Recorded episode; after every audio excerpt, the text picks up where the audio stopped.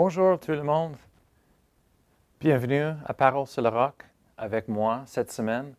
On va continuer un petit peu de ce qu'on est en train de parler à propos de la parole de Dieu. Et cette semaine, vraiment, on va parler et discuter la pratique biblique de méditer sur la parole de Dieu.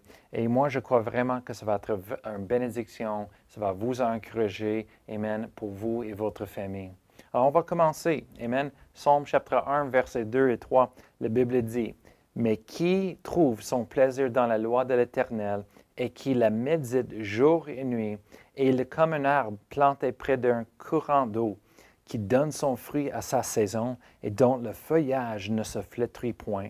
Tout ce qu'il fait lui réussit.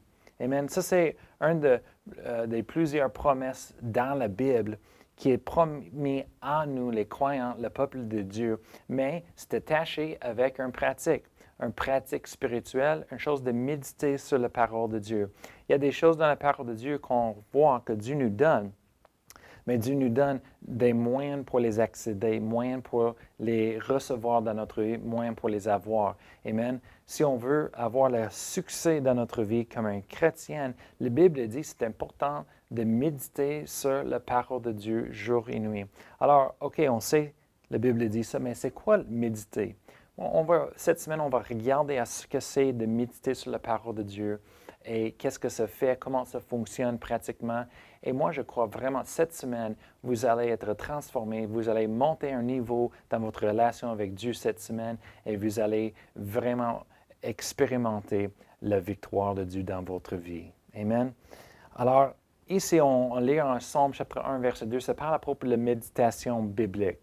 La méditation biblique, quand je regarde dans le dictionnaire pour les mots dans la Bible, se dit en, en Vines, se dit haga, c'est de méditer dans l'Ancien Testament. Ça veut dire de parler, de murmurer, euh, de dire un, son doux pendant qu'une personne est en train de réfléchir, penser, vraiment dans une pensée profonde.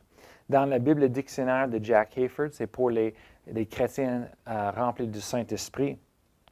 Lui, dit que la, significance, ça veut dire de réfléchir à propos de quelque chose au même temps que quelqu'un répète les paroles. Vous voyez, la pratique de méditer dans la Bible, biblique, est différente de ce qu'on pense souvent de la méditation dans le monde. Parce que quand on pense de méditer dans le monde, avec toutes les autres religions, les choses dans le monde, on est en train de penser d'un exercice mental seulement. Mais pour les Hébreux, les Juifs, de méditer, c'était de faire quelque chose en même temps. C'était physique, c'était pas juste un exercice mental, mais tu fais quelque chose avec ta bouche en même temps.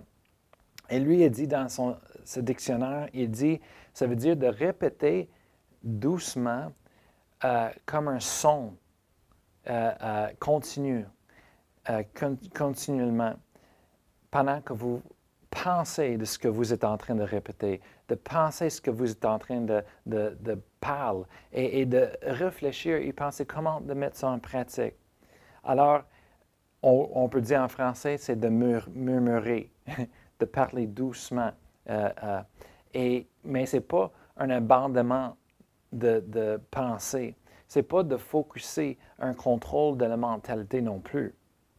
Vraiment, de méditer selon la parole de Dieu, c'est une activité où est-ce qu'on est en train de remplir nos pensées, remplir notre intelligence avec les pensées de Dieu et les paroles de Dieu. Amen. On est en train de mettre quelque chose dans et on n'est pas en train de vider. La méditation qu'on voit dans le monde, qui vient des autres religions dans le monde, c'est de vider ta tête. Mais non, la parole de Dieu, ce n'est pas de vider notre tête, mais c'est de remplir notre tête avec les bonnes pensées, avec les bonnes choses. Amen.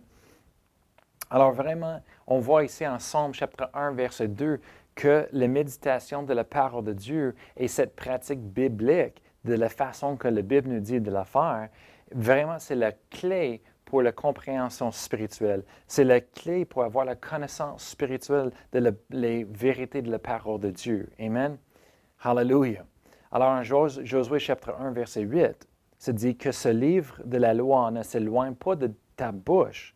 Médite-le jour et nuit pour agir fidèlement selon tout ce qui est écrit, car c'est alors que tu auras du succès dans tes entreprises, c'est alors que tu réussiras. Amen. Alors on voit, c'est la clé d'avoir du succès dans notre vie, c'est la clé pour réussir dans toutes nos choses, c'est de méditer sur la parole de Dieu jour et nuit. Et on voit ici, ça dit que, que ce livre de la loi ne s'éloigne pas de ta bouche. Alors tu vois, la, la méditation s'inclut euh, ta bouche, ça inclut de répéter les paroles, Amen, au même temps. Et c'est la même chose qu'on voit dans le Nouveau Testament. Amen, on peut regarder à 1 Timothée chapitre 4, verset, euh, euh, chapitre 4, verset 15. Et, dans, ils ont changé la parole en Louis II pour dire quelque chose d'autre, mais c'est le même mot pour méditer dans le grec que dans l'hébreu. Ça dit occupe-toi de tes choses. Paul, l'apôtre Paul est en train d'exhorter à Timothée. Il dit, occupe-toi de tes choses, donne-toi tout entière à elle, afin que tes progrès soient évidents pour tous. Qu'est-ce qu'il est en train de parler ici? C'est le mot euh, meletao euh, dans le grec, que ça veut dire de penser à propos de, d'imaginer, de, tourner ça dans votre euh, pensée pour réfléchir, pour prendre soin de ces choses-là, pour euh, mettre ça en pratique, pour mettre ça en priorité pour les faire dans votre vie. Et il dit, donne-toi tout entier à elle, à ces choses-là. Qu'est-ce que ça veut dire? C'est de faire ces choses-là en priorité dans votre vie. Faites ces choses votre but. Amen. Vive ces choses-là. Faites de ces choses-là votre vie. Le monde souvent dit, ah ben là, là, euh, j'ai une vie, je peux pas, l'Église ne peut pas être ma vie. Non, la Bible dit que les choses de Dieu devraient être notre vie. Amen. On est changé. Elle dit, oui, mais euh, j'ai d'autres choses à faire. Ce n'est pas ma culture. Mais la Bible est supposée d'être, la parole de Dieu est supposée d'être notre culture maintenant. Un chrétien, notre culture est changée. On ne vient plus de ce monde, on ne vient plus de notre société, mais on est des ambassadeurs des cieux. On a changé notre citoyenneté, on a changé notre famille, on est adopté dans la famille de Dieu maintenant. Alors tout change dans notre vie comme chrétienne. Amen. La Bible dit de ne pas être conformé, ben, d'être transformé. Amen. Et c'est ce que ça, ça veut dire. Amen.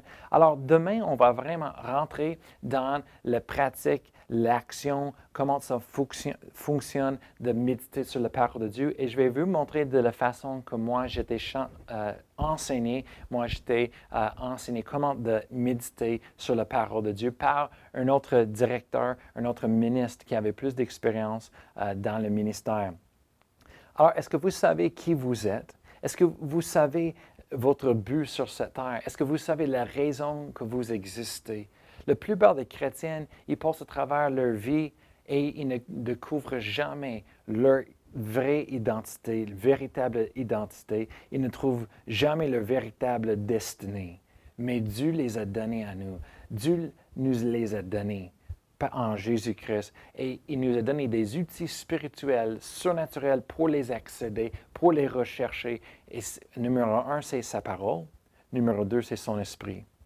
Mais la plupart des personnes sur la terre, et les chrétiens, je vous dis, ils ne connaissent pas euh, quoi faire pour les accéder. Ils ne savent pas comment de les accéder. Mais cette semaine, c'est ce qu'on va parler, c'est ce qu'on va discuter, c'est comment ça fonctionne. On va parler comment de faire les choses pour accéder à notre destinée, à notre identité, la raison pourquoi on existe sur cette terre. Amen. Alors moi, je vais commencer cette semaine, mais on va terminer avec Pastor Annie et elle va partager avec nous aussi des trucs. Ça va être vraiment une bonne chose. Alors, manquez pas cette semaine. Amen.